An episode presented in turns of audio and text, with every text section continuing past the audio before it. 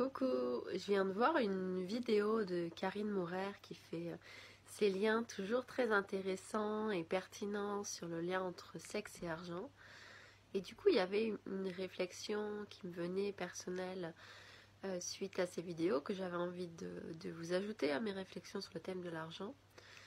Et ce qui me fait penser, c'est vraiment le lien. Alors, je, je parlais l'autre jour de, sécurité financière euh, et en fait sécurité euh, de base qui a été assurée par la femme, par traditionnellement ou historiquement, par les hommes, par la famille, euh, la collectivité, donc peut-être parfois sous la forme d'institutions. Et, euh, et en fait, ce qui me vient, c'est que finalement, euh, oui, la sexualité a souvent été comme une monnaie d'échange un peu contre cette sécurité. Et c'est ça qui, me venait en disant, bah finalement, ça me faisait penser à l'expression devoir conjugal.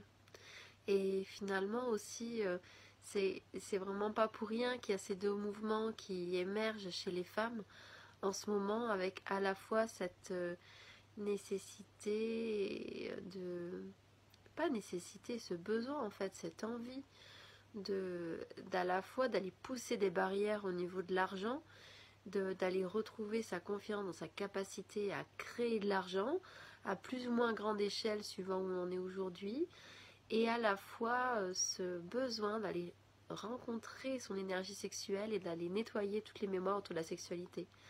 J'ai l'impression en fait c'est vraiment lié parce que c'est comme si euh, de la dépendance financière avait découlé la non-appropriation de, de sa sexualité et de son corps.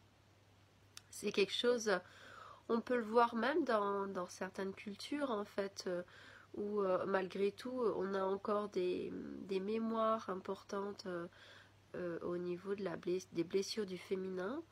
Et, sans avoir non plus énormément voyagé, mais je vois quand je suis allée à la Réunion, j'ai pu voir que c'était beaucoup moins loin dans les générations euh, la non-considération du corps de la femme, le non-respect du corps de la femme, c'était même dans, dans, les personnes de notre génération, et bien en fait il y avait, il y avait vraiment cette, cette empreinte personnelle et familiale encore plus proche de, du non-respect du corps de la femme, comme s'il lui appartenait pas. Et donc bah, ça se matérialise par plein d'expériences euh, difficiles. Et, je vois vraiment ça un peu comme si euh, donner son corps a été un, processus de survie, en fait, pour la femme. Et, euh, et en même temps qu'elle a envie de se réapproprier sa survie, elle a envie de se réapproprier son corps.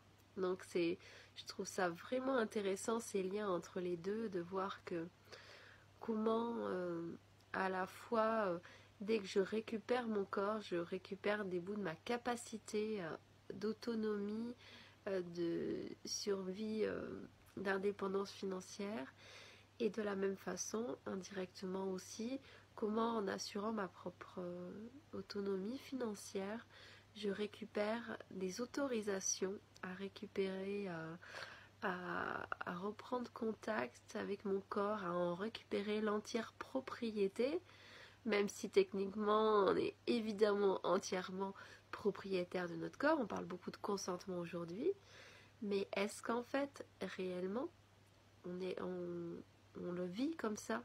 Parce qu'en fait ça peut être des obligations de alors dans la sexualité qu'on peut se donner, mais aussi de disponibilité aux autres. Il y a beaucoup de choses dont on peut, que ce soit voilà en termes d'argent, de temps, de, c'est vraiment, enfin, de revenir à cette notion d'être au service.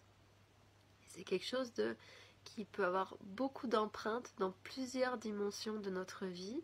Il faut se rappeler que être au service, ça a, été, ça a répondu à notre besoin d'appartenance, de sécurité, de survie. Quand on voit la pyramide de Maslow, c'est les besoins de base.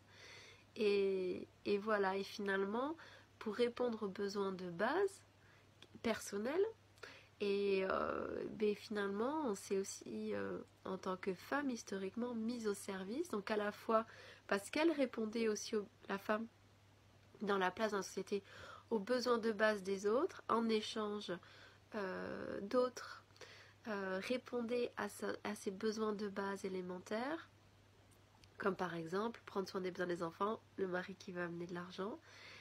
Et, et bah c'est pas pour rien que qu'en changeant les, la structure de tout ça, ça aille chercher dans la base. Dans la base, bah, le chakra racine est vraiment dans le... Bah là, c'est là l'endroit où où il y a la présence qui vient se loger. C'est pas pour rien aussi que le mouvement féministe, il a beaucoup pris son essor autour de, de la libération, enfin de, de la contraception. En fait, on parlait libération de, de la femme et et pourquoi, pourquoi autour de la contraception? Parce que finalement, ça pourrait être à part, mais en fait, c'est le moment où elle a pu dire je dispose de mon corps. Voilà, et, et en fait, c'est tout un. Et, même si ça, ça fait des dizaines d'années déjà pour nous, mais en fait, on voit qu'il y a entre les faits et l'intégration. Et en effet, aujourd'hui, on est pleinement conscient de, du consentement, autant en tant que femme comme mais euh, on s'aperçoit aussi que c'est pas toujours euh, pleinement intégré, euh, facile, et qu'on a beau savoir ça, mais il faut apprendre à être à notre écoute. Et pour ça, ben, ça demande pleinement de, de comme récupérer tous ces bouts de corps en fait, de comme si en tant qu'avec notre corps de femme, on avait des trous un peu partout et c'était plus facile de s'y glisser. Alors, dans le sens, ben, même énergétiquement, on peut attirer des relations toxiques, des personnes toxiques, parce qu'en fait, il y a, toujours cette énergie euh, euh, d'ouverture et au service, et à la fois, euh, c'est quelque chose qui semble naturel à beaucoup de femmes, et en même temps que l'idée n'est pas du tout de fermer son cœur. L'idée, c'est intégration masculin-féminin. C'est d'être dans l'ouverture de son corps tout en étant de son cœur de son corps aussi, et tout en étant pleinement dans son ancrage, dans sa puissance, et d'aller euh, et, oui, d'aller vraiment pleinement euh, s'ancrer, poser ses bases, répondre à ses besoins. Enfin, c'est vraiment la base, quoi. C'est comme si, euh, voilà, la, suivant hommes et femmes, il y a des processus différents à aller rencontrer, et que au niveau de la femme, ça passe quand même beaucoup par la base de répondre à ses besoins, de voir qu'elle est capable de répondre à ses besoins, d'apprendre à écouter ses besoins et d'aller, euh, voilà, d'écouter la base aussi, même dans les, qui on est dans notre ressenti au niveau de notre sexualité. Donc, euh, j'aime beaucoup tous ces liens qui peuvent se faire et, et voilà, et, j'ai plaisir du coup à vous partager ma, réflexion au, fur et à mesure euh, qu'elle vient. J'espère que ça contribue vous aussi à trouver votre propre chemin.